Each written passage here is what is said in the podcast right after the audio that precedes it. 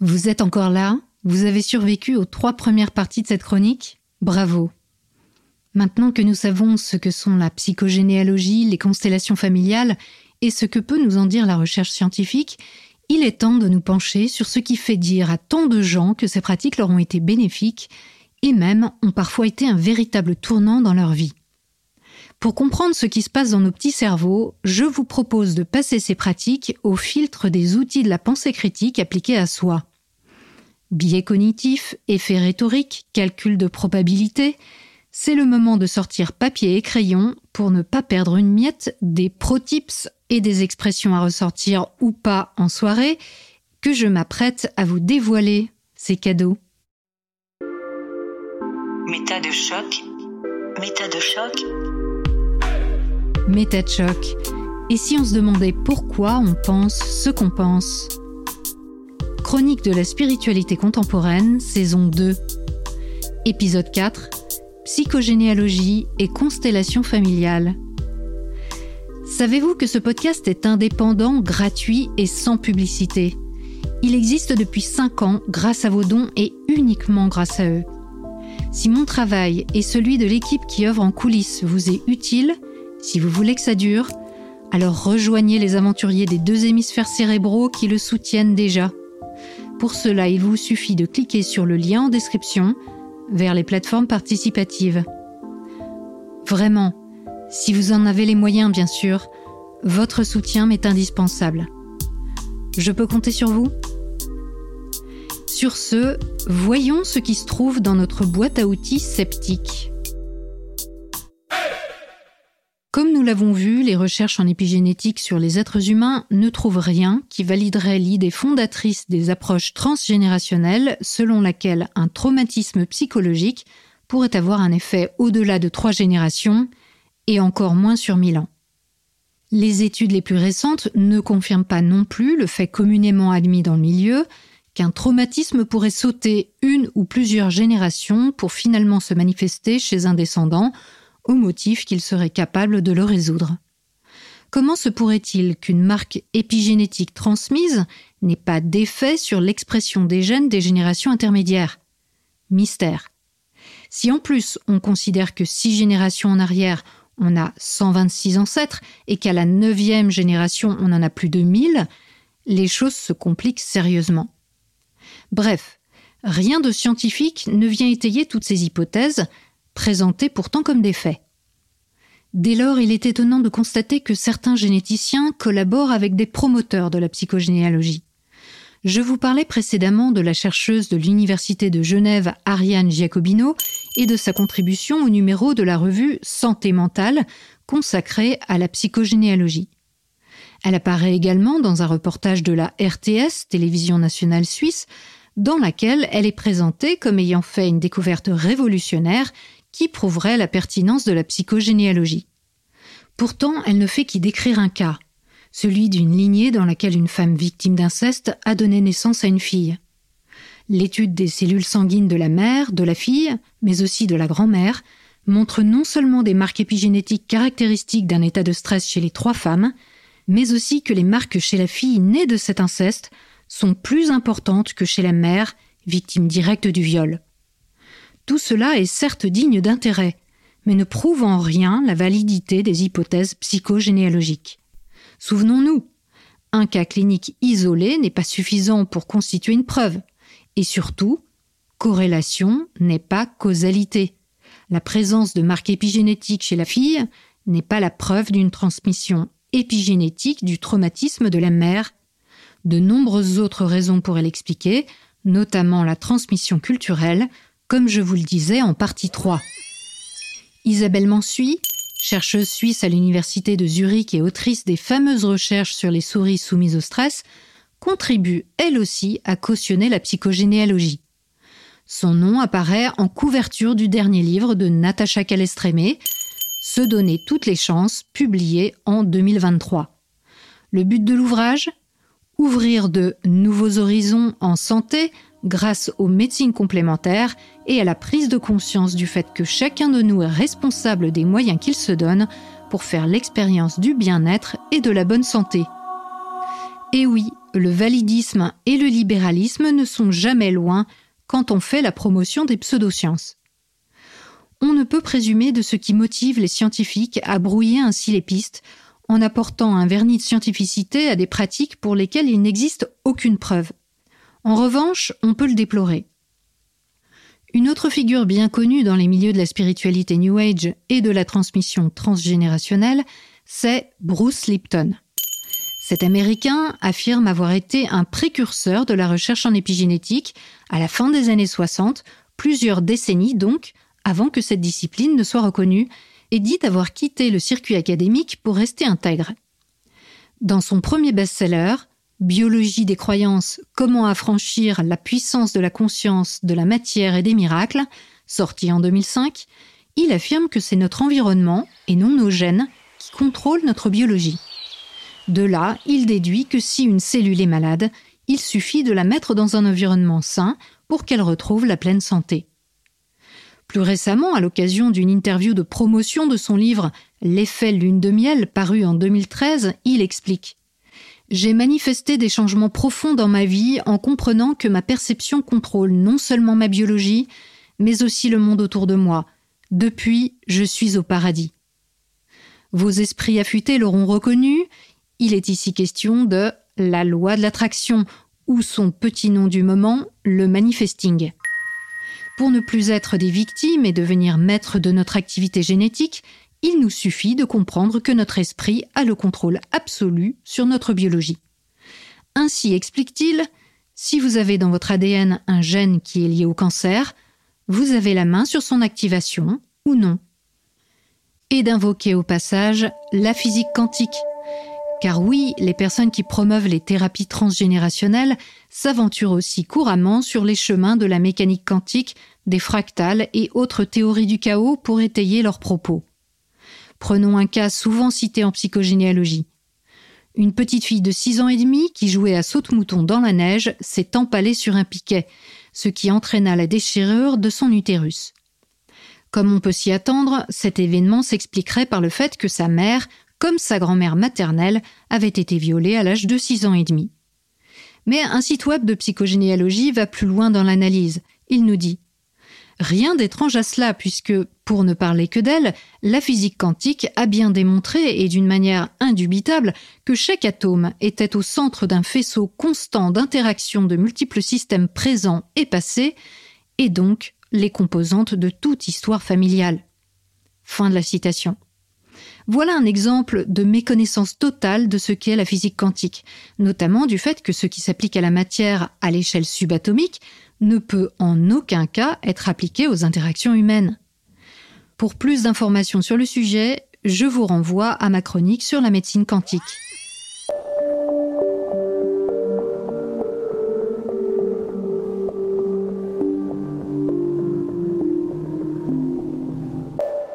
Nous l'avons vu en psychogénéalogie comme en constellation familiale, peu importe que les informations qui arrivent à la conscience du ou de la consultante ne se rattachent pas à des faits réels. Ce qui prime, c'est le ressenti, le message inconscient que l'on porte en soi et qui s'exprime à ce moment-là. Inutile donc de vérifier une affirmation ou même de considérer que les choses peuvent ne pas s'être passées comme décrites. Dans une telle approche, on trouve à la fois le relativisme typique de la spiritualité New Age, à chacun sa vérité, et à la fois la croyance aveugle de la psychanalyse en un inconscient qui surgirait pour exprimer des pensées refoulées qu'il nous reviendrait alors de décrypter. Anne Ancelin Schutzenberger, la fondatrice de la psychogénéalogie, nous dit elle-même Je ne crois pas au hasard, aucun psychanalyste n'y croit. Eh bien justement, penchons-nous sur ce qui n'est jamais envisagé par les pratiquants de la psychogénéalogie. Et si les répétitions familiales, souvent étonnantes il est vrai, étaient simplement le fruit du hasard? Oui, je sais, c'est contre-intuitif, mais avant de faire appel à des hypothèses pour lesquelles nous n'avons pas de preuves, comme une synchronicité jungienne, une loyauté familiale cachée ou une marque épigénétique qui aurait sauté plusieurs générations, il semble utile de s'intéresser à cette question puisqu'il est facile d'y répondre. Et oui, on peut tester si des événements répétés sont prédictibles ou non. C'est même un des nombreux intérêts de la méthodologie scientifique, très utile en physique quantique d'ailleurs. Attention, c'est à ce moment de l'émission que votre cerveau va être malmené.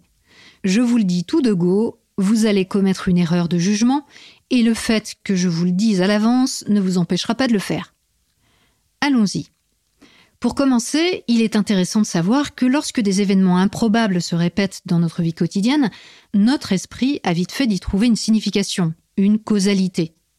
C'est normal et on fait ça en permanence. Relier les points, faire des déductions sans mener une analyse poussée qui demanderait de prendre en compte toutes les informations pertinentes à notre disposition. Parce qu'on n'en a en général ni le temps ni l'envie. Si au jour le jour, ces détours mentaux, aussi appelés biais cognitifs, nous permettent de prendre des décisions qui fonctionnent plutôt bien, de manière rapide et efficace, parfois ils nous amènent à des conclusions fausses. Dans le cas qui nous occupe, pour vérifier par exemple si une concordance de date peut être le signe d'un syndrome d'anniversaire, on peut se demander quelle est la probabilité de trouver une telle répétition dans n'importe quel arbre généalogique.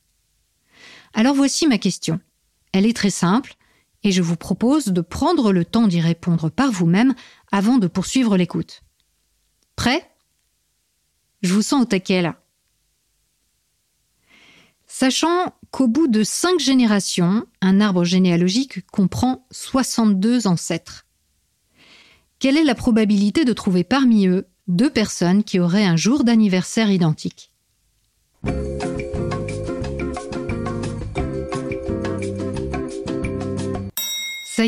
Vous avez votre réponse?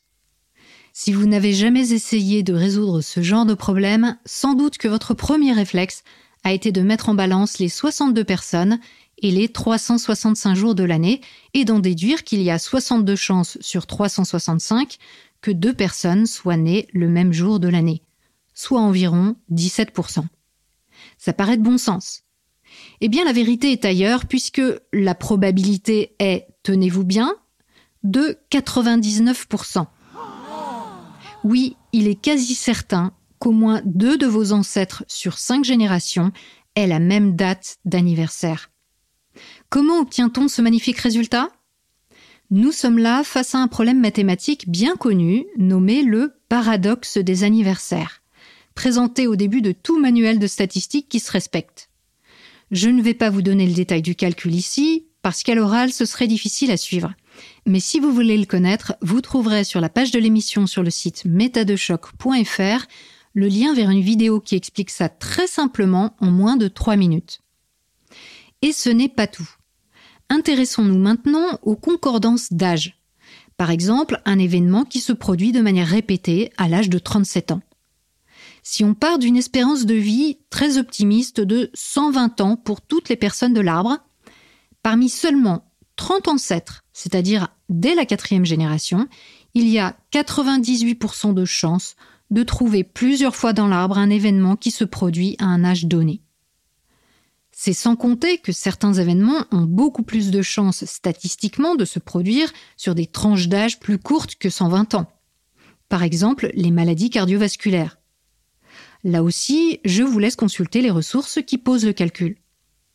Quand on sait que la psychogénéalogie élargit sa recherche de concordance aux dates de décès, de mariage ou de tout événement de la vie de l'ancêtre ou du consultant, quand on sait également que ces dates peuvent être transformées en périodes, par exemple la semaine de la rentrée, le week-end de Pâques, la fin d'année, et que pour établir un lien avec une maladie, par exemple, on peut se baser sur la date de déclenchement, la date de diagnostic, la date de chirurgie ou encore la date de décès du patient, on comprend qu'il y aura toujours de multiples liens entre les membres d'un génosociogramme. Il faut se rendre à l'évidence, ce qui peut nous paraître intuitivement comme une répétition chargée de sens n'est en fait qu'une banalité statistique. Je vous disais précédemment que Salomon Selam, l'inventeur du syndrome du gisant, affirme que la probabilité de débusquer un enfant de remplacement est de 4%, voire beaucoup moins si l'on se base sur des dates précises et non des périodes. En réalité, si on se fie à ses propres critères de diagnostic, sur la base de 4 ancêtres seulement, on a déjà 71% de chances de trouver un syndrome du gisant. Et parmi 10 ancêtres, c'est-à-dire dès la troisième génération, la probabilité est de 95%. Donc, suivant ce raisonnement, Vous et moi, mais aussi nos boulangers respectifs, sommes hantés par l'un de nos ancêtres.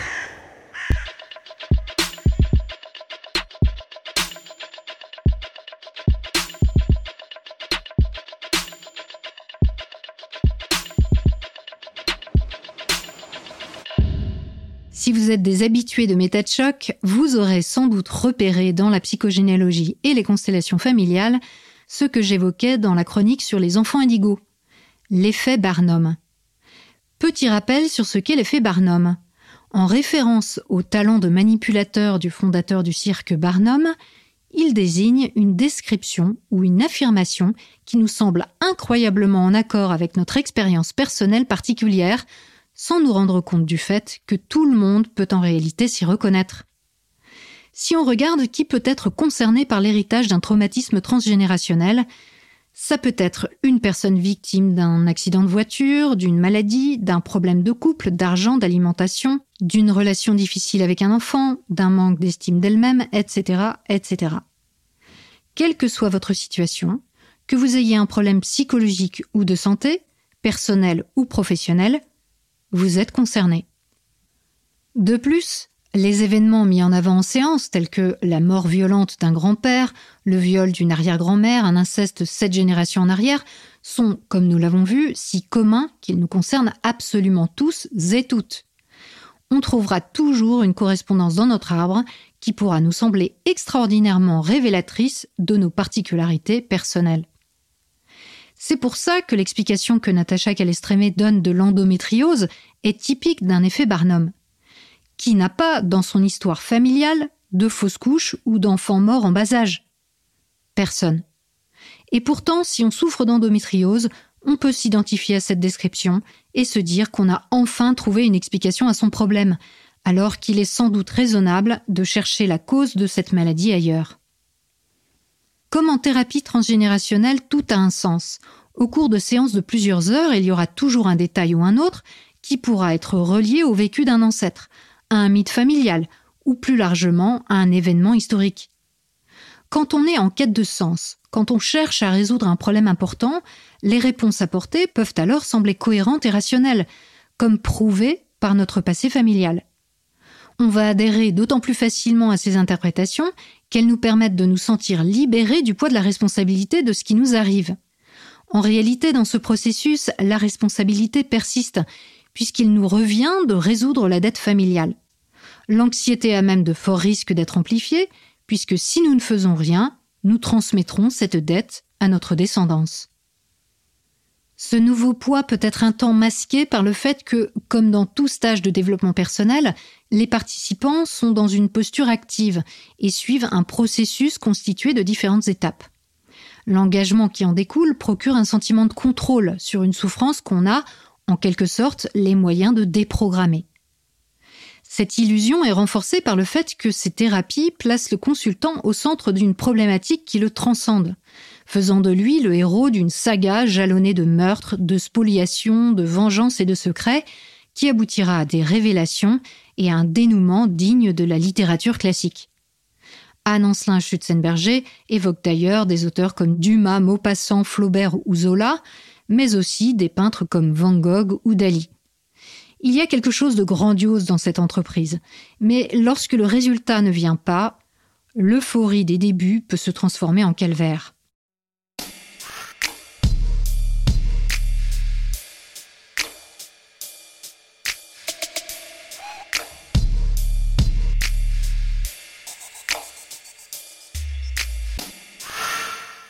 Un autre phénomène qui peut nous paraître constituer une preuve de l'efficacité de ces techniques, c'est l'aspect spectaculaire des réactions des participants, particulièrement pendant une séance de constellation familiale. Nombre de personnes pas forcément convaincues au départ en sortent bouleversées, au point de dire à leur entourage Je n'ai pas compris ce qui s'est passé, mais essaie, tu verras, ça marche. Outre les interprétations spirituelles, que chacun est libre d'en tirer, notre état cognitif pendant une constellation familiale peut être rapproché de celui qu'on observe lors d'un rassemblement sportif, de cérémonies spirituelles ou de stages de développement personnel chargés en émotions. Tout d'abord, gardons bien à l'esprit que les sujets abordés lors de ces séances sont épineux et parfois traumatisants. Maladies graves, problèmes relationnels, accidents ou agressions, et que les participants les exposent peut-être pour la première fois devant des personnes qu'ils ne connaissent même pas.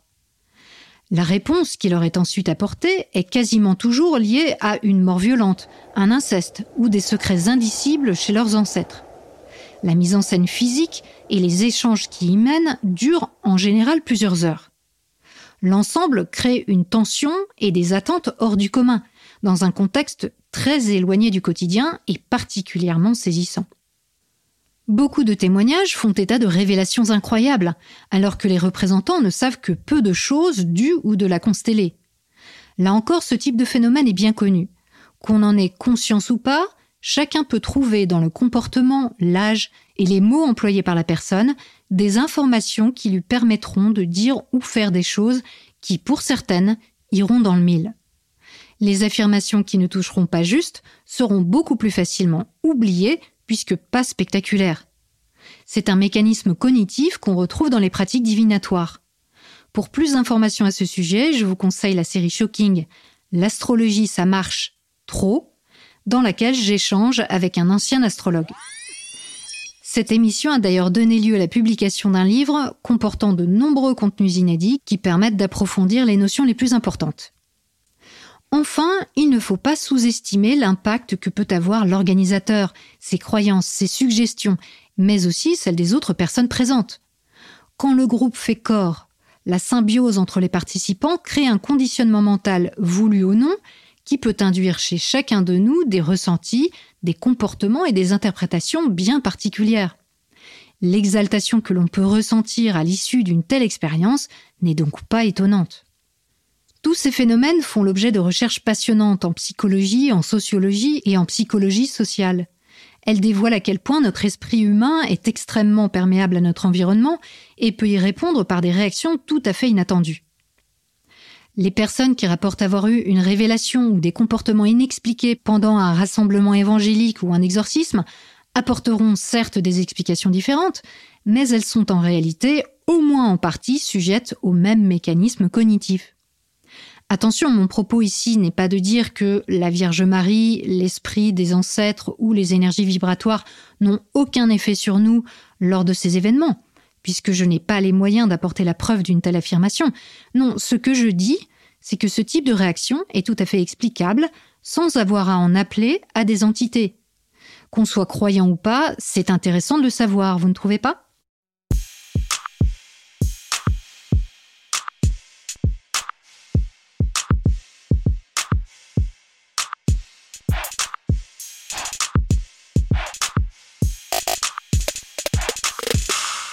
Les praticiens comme les consultants satisfaits vous le diront, mon expérience le prouve, ça marche. C'est ce qu'on appelle le sophisme du pragmatisme, une adaptation du je crois ce que je vois. Sauf que le fait de se sentir mieux ou d'être sorti d'un schéma répétitif après une séance ne suffit pas à valider l'efficacité de la méthode, et encore moins l'existence d'une transmission transgénérationnelle. Pour vous donner un exemple, je peux prendre de l'oscillococcinum pour lutter contre une grippe et en être très satisfaite. Il n'en demeure pas moins, premièrement, qu'une grippe se guérit d'elle-même au bout de quelques jours, et deuxièmement que l'homéopathie n'a jamais pu montrer d'efficacité propre dans la guérison de quelque maladie que ce soit. Encore une fois, on est dans une confusion entre corrélation et causalité. On peut donc être satisfait d'un traitement pour des raisons qui n'ont rien à voir avec ce qui se passe réellement. L'idée ici n'est pas de remettre en question le vécu de la personne, mais de s'intéresser à la cause de ce vécu. Quand on nous propose une technique thérapeutique et que l'argument principal est ça marche parce que j'en ai fait le constat sur ma clientèle depuis des années, comme le déclarait par exemple Bert Hellinger, le fondateur des constellations familiales, il est sage de demander des justifications plus solides. En fait, la plupart des thérapeutes transgénérationnels sont sincères et convaincus du fait que leurs observations répétées valident leur pratique. Mais ils sont très très susceptibles d'être victimes de ce que l'on appelle un raisonnement panglossien, c'est-à-dire une déduction à rebours dans laquelle la conclusion est déterminée à l'avance et cherche à être confirmée. Le triturage des données statistiques auxquelles se sont livrés Hilgard et Newman pour arriver à un résultat qui prouverait la validité de leur hypothèse de réaction d'anniversaire en est un bel exemple. Le raisonnement panglossien est aussi très présent dans les histoires inspirantes de réussite personnelle qu'on trouve dans la presse ou sur Instagram. Quand un ou une gagnante du loto explique qu'il a utilisé son numéro porte-bonheur ou qu'il avait l'intime conviction qu'il gagnerait un jour, cela suscite curiosité et étonnement. Pourtant, à y regarder de plus près, il y a quasiment toujours un ou une gagnante du loto. Rien d'extraordinaire à ça, et nul besoin de pensée magique pour expliquer cette banalité statistique. En cherchant tous azimuts au sein d'un arbre généalogique, en menant une archéologie familiale qui peut remonter aussi loin que la période de la terreur à la Révolution française, à l'Inquisition espagnole ou même aux croisades, on finira forcément par trouver chez l'un ou l'autre de nos milliers d'ancêtres un événement présenté a posteriori comme signifiant en psychogénéalogie, il suffit de chercher pour trouver. Un cas emblématique souvent cité est celui de Charles. En cherchant l'origine de son cancer des testicules dans sa généalogie, il finit par conclure qu'il est causé par une loyauté à son grand-père. En effet, celui-ci a reçu au même âge un coup de pied de chameau aux testicules. La coïncidence est certes frappante, mais elle n'explique rien. Elle ne fait que confirmer le présupposé d'un héritage familial par un raisonnement panglossien. Finalement, la psychogénéalogie et les constellations familiales posent un problème important pour qui cherche à statuer sur leur validité. Elles sont irréfutables. C'est-à-dire que, quelle que soit la manière de les tester, il est impossible d'envisager une situation qui aboutira à une autre conclusion que ça marche. Or, la réfutabilité est un critère majeur en science. C'est ce qui permet d'évaluer l'efficacité d'une thérapie. Si je monte un protocole d'étude, il faut bien que je nomme une situation ou un palier à partir duquel une thérapie sera jugée sans effet. Prenons un exemple classique en physique et faisons la prédiction suivante. Une boule de plomb lâchée à un mètre de la surface de la Terre tombera forcément vers le sol si rien ne la retient. Cette prédiction est réfutable, parce qu'elle implique que si la boule ne tombe pas, même si cela ne se produit qu'une seule fois, alors la théorie est fausse. En revanche, lorsqu'une thérapie transgénérationnelle ne résout pas votre problème, on pourra vous dire que c'est parce que vous ne vous êtes pas investi suffisamment, que vous êtes trop fragile, ou que vous n'y avez pas mis la bonne intention. On pourra aussi vous dire que votre praticien n'est pas bon, qu'il ne suit pas la bonne méthode. De même, si votre problème est attribué à un secret de famille, cette affirmation ne pourra jamais être contredite.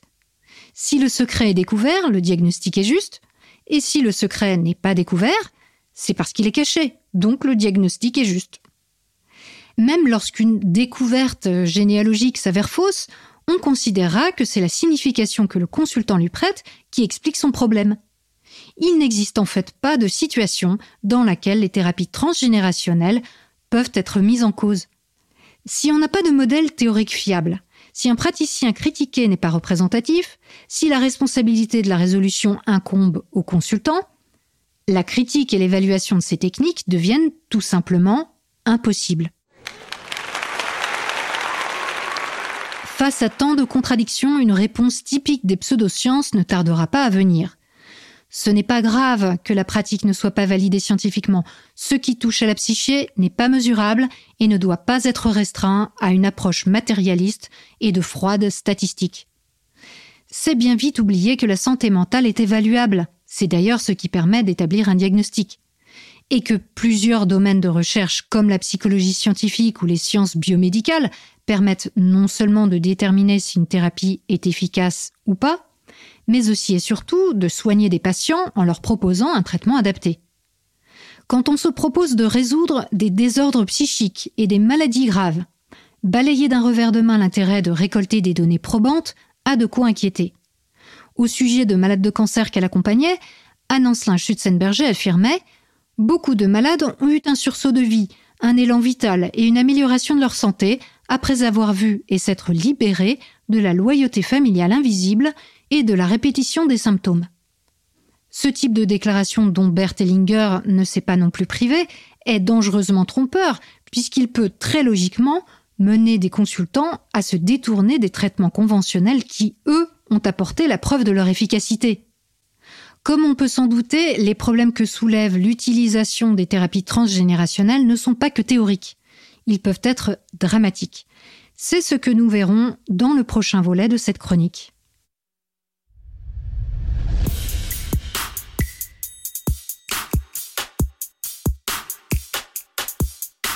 Pour en savoir encore plus sur ce qui séduit notre cerveau dans les pratiques transgénérationnelles, je vous conseille le livre de Nicolas Gaillard, Les illusions de la psychogénéalogie. Vous trouverez de nombreuses autres ressources sur la page dédiée à l'émission sur metachoc.fr, des articles, des vidéos et des podcasts qui ne manqueront pas de contenter vos neurones affamés. On se retrouve vendredi prochain à 18h. D'ici là, prenez le temps d'observer la manière dont vous pensez et de la questionner. Vous n'imaginez pas ce que vous pensez.